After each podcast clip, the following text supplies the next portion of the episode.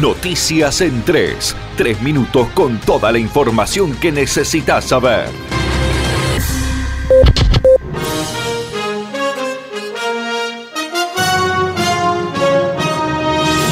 El presidente Alberto Fernández aseguró que una deuda sostenible es una deuda que no postergue a la Argentina. En verdad nosotros nos propusimos hacer lo mismo que hicimos con Néstor allá por el año 2003, cuando nos hicimos cargo del gobierno, que también heredamos una situación en aquella de default explícito, esto es una suerte de default virtual, pero lo que quisimos es que todos entendieran que por delante tenemos un compromiso común de salir de esta situación. En realidad nos propusimos también, porque es decisión del gobierno nuestro, que el pago de la deuda no suponga más postergación para la Argentina y que asumir obligaciones con el mundo financiero no suponga más postergaciones para argentinos que le están pasando definitivamente mal y que son nuestra prioridad como acción de gobierno. También nos propusimos ser serios. Ser serios era no aprovechar ni siquiera la coyuntura del coronavirus que ha dado vuelta a la economía del mundo para dilatar la solución de este problema. Sabemos que tenemos un problema que resolver, sabemos que la economía del mundo se ha dado vuelta y nosotros con la misma buena fe que encaramos este debate con los acreedores, lo seguimos llevando adelante. Y aún en estas circunstancias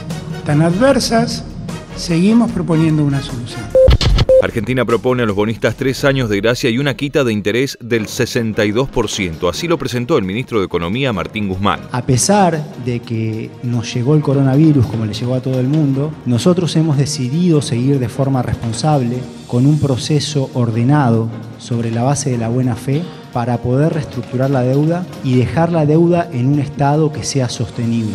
Es bien sabido que situaciones de deuda, de cargas de deuda insostenible que no se resuelven, traen más miseria. Lo que proponemos es cambiar la estructura de bonos, la estructura de deuda que Argentina tiene actualmente, por otra estructura que implique un periodo de gracia de tres años. Sea, Argentina no pagaría nada durante los años 2020, 2021 y 2022. Empezaría a pagar recién en el año 2023 un cupón promedio, ¿sí? una, eh, una tasa de interés de 0,5% y esas tasas irían creciendo, pero hasta niveles que son sostenibles. El gobernador de Misiones, Oscar Herrera Aguad, integró la mesa de primeros mandatarios provinciales y funcionarios del gobierno convocado por el presidente Alberto Fernández. Al finalizar el encuentro, Herrera Aguad subrayó el consenso generalizado imperante entre sus pares sobre la propuesta del ministro Guzmán y destacó la actitud del presidente, que mostró firmeza y claridad, sin ocupar la pandemia como una oportunidad para negociar la deuda, sino con el mismo mensaje que transmitió cuando asumió en diciembre pasado, primero reactivar, luego producir y después pagar. El ministro de Hacienda de la provincia, Adolfo Zafrán, indicó que en lo que va de abril se notó una reducción en las remesas correspondientes a coparticipación que la Nación envía diariamente a la provincia. Destacó que la recaudación propia cayó en menor medida y lo atribuyó a que la matriz productiva de Misiones tiene mayor incidencia en rubros exceptuados de las prohibiciones vigentes por la cuarentena, como la producción de alimentos. Venimos con una caída aproximada del 30%. La recaudación propia también está cayendo, pero en menor medida, lo que es un buen dato, en diálogo con un medio de la capital provincial.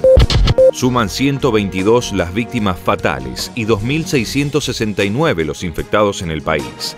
10 personas murieron y 98 fueron diagnosticadas con coronavirus en las últimas 24 horas en la Argentina. Así lo informó este jueves el Ministerio de Salud de la Nación. Esto fue Noticias en 3. Tres minutos de pura información para que estés enterado al instante. Conectate a www.nacionfm.com. Nación Informativa.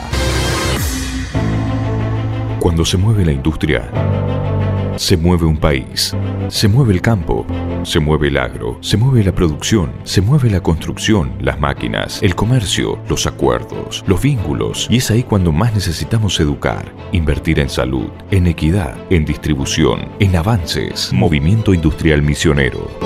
Queremos lo que vos querés. La única vacuna efectiva contra el coronavirus es el aislamiento social. Quédate en casa. Protégete. Protege a tu familia.